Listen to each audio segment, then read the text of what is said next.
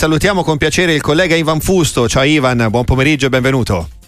Ciao, ciao, buon pomeriggio, grazie per l'invito. Grazie a te per aver risposto alla nostra chiamata. Si parte subito Angola-Namibia, ma soprattutto Nigeria-Camerun, un ottavo di finale forse non preventivabile che però insomma fa capire anche che il livello si alza notevolmente passando dalla fase a gironi ovviamente a quella eliminazione diretta.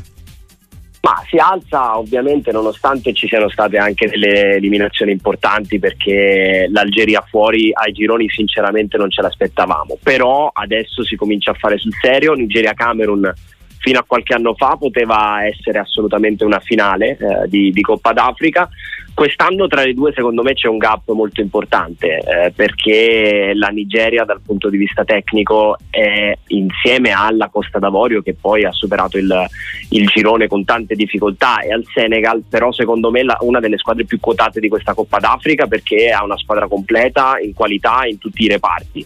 Il Camerun è comunque storicamente una delle grandi squadre africane, una squadra che quando eh, il gioco si fa duro riesce a tirar fuori il meglio di sé però dal punto di vista prettamente della qualità e delle forze in questo momento a disposizione di Rico Bersong ha qualcosina in meno a mio modo di vedere. E in più c'è anche stato qualcosa eh, sicuramente che ha scricchiolato all'interno dell'ambiente con ad esempio il caso Nana che è stato escluso nella partita decisiva del girone. Eh, non è la prima volta che accade, eh, tra le altre cose, quindi il giocatore è anche abbastanza no, recidivo da questo punto di vista, quindi abbiamo capito che secondo Ivan uh, Fusto uh, Nigeria-Camerun ha come favorita la Nigeria. Questo quadro però degli ottavi di finale, perché giustamente lo hai già accennato Ivan, spicca anche Senegal-Costa d'Avorio, che è un altro ottavo di finale scarsamente ipotizzabile, o meglio, ci si aspettava che queste due squadre si trovassero magari un po' più avanti. Colpa soprattutto della Costa d'Avorio, che ha faticato tantissimo per qualificarsi, restano comunque padroni di casa, quindi è una sfida particolarmente attesa questa.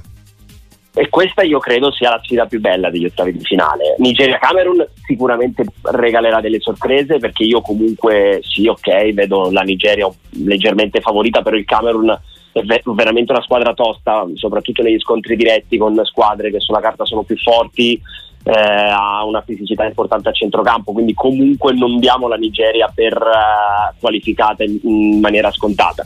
Per quel che riguarda Senegal-Costa d'Avorio, per me è una grande incognita. È un'incognita perché il Senegal ha superato il girone vincendo tutte e tre le partite, eh, con una solidità difensiva impressionante eh, ha segnato tantissimo, eh, praticamente tre gol a partita, eh, anzi nell'ultima se non sbaglio solo due, eh, però ha subito soltanto un gol, è una squadra che difensivamente sta molto bene, subisce pochissimi tiri in porta, è una squadra che poi là davanti ha tantissima qualità, non solo Mané che secondo me fin qui ha giocato praticamente a mezzo servizio e la qualità eh, si è vista e è riuscito comunque a fare la differenza. C'è Ismail Assar che è un giocatore che sta crescendo tantissimo, che oggi gioca nel Marsiglia e che ha veramente trascinato il Senegal ai gironi e poi ha la possibilità di ruotare tantissimi talenti e tantissimi campioni che sbocceranno secondo me nei prossimi anni. Dall'altra parte c'è la Costa d'Avorio che eh, è, è un vero e proprio mistero è un vero mistero perché ha una squadra assolutamente da top, da top team, eh, là davanti, ma non solo perché ha tantissime scelte legate eh, al tridente d'attacco, ma anche a centrocampo. La coppia che si Fofanà è una coppia che farebbe benissimo probabilmente in qualsiasi campionato europeo. E forse difensivamente non è proprio eh, impeccabile, però nel complesso è, era chiaramente una delle grandissime forze di questa Coppa d'Africa. Ha superato il girone in maniera molto fortunata, eh, entrando a far parte delle, delle migliori quattro terze.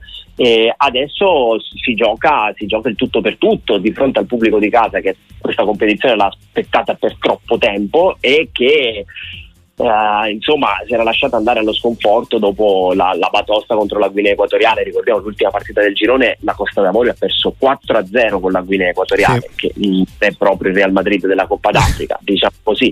Però è un'altra squadra che sicuramente in questi ottavi di finale può dire la sua. Tra l'altro giocherà eh, in questo derby con la Guinea sono due squadre che possono arrivare secondo me fino in fondo e possono diventare delle sorprese del, del torneo. Detto ciò io mi, mi aspetto una Costa d'Avorio diversa ricordando che ieri è stato uh, esonerato, o meglio, si è dimesso Gassè che è il commissario tecnico. Sì.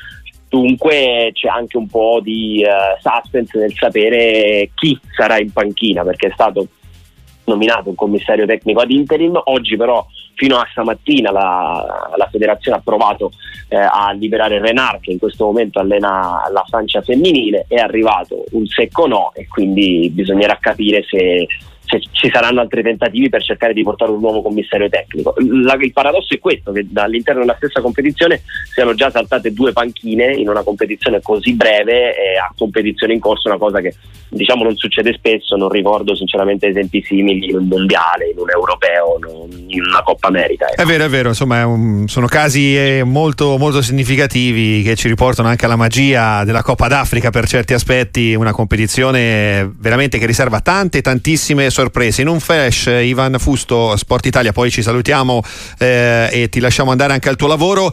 L'hai già accennato in parte perché nella zona bassa del tabellone c'è questa Guinea Equatoriale Guinea e due squadre che potrebbero essere le rivelazioni del torneo. O vedi magari qualche altra nazionale delle 16 del tabellone degli ottavi che può risultare la sorpresa assoluta?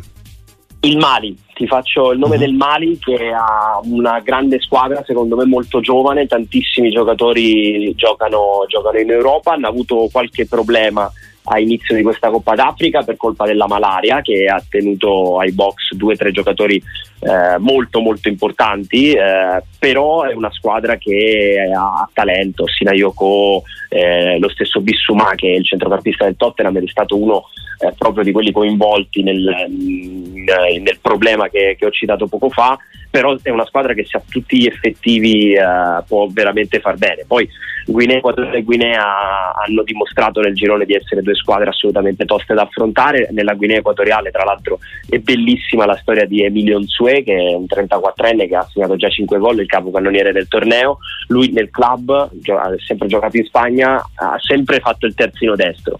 In nazionale gioca da prima punta e lo fa con um, con un'efficacia clamorosa perché come detto ha fatto 5 gol in tre partite quindi sarà veramente molto interessante vedere anche che, che la strada che farà la Guinea Equatoriale. Poi non dimentichiamo l'Egitto perché eh, gioca col Congo senza Momo Salah e bisognerà capire se Salah eventualmente per uh, i quarti o la semifinale riuscirà eh, a, a, curare il, il, suo problema e a tornare a disposizione. Io credo che se l'Egitto dovesse superare eh, la sfida col Congo, Salah stringerebbe i denti e tornerebbe a disposizione. Staremo a vedere, grazie per il momento Ivan Fusto, eh, Sport Italia ovviamente per seguire anche la Coppa d'Africa, grazie Ivan, appuntamento alla prossima e buon lavoro. Grazie, grazie a voi, buon pomeriggio.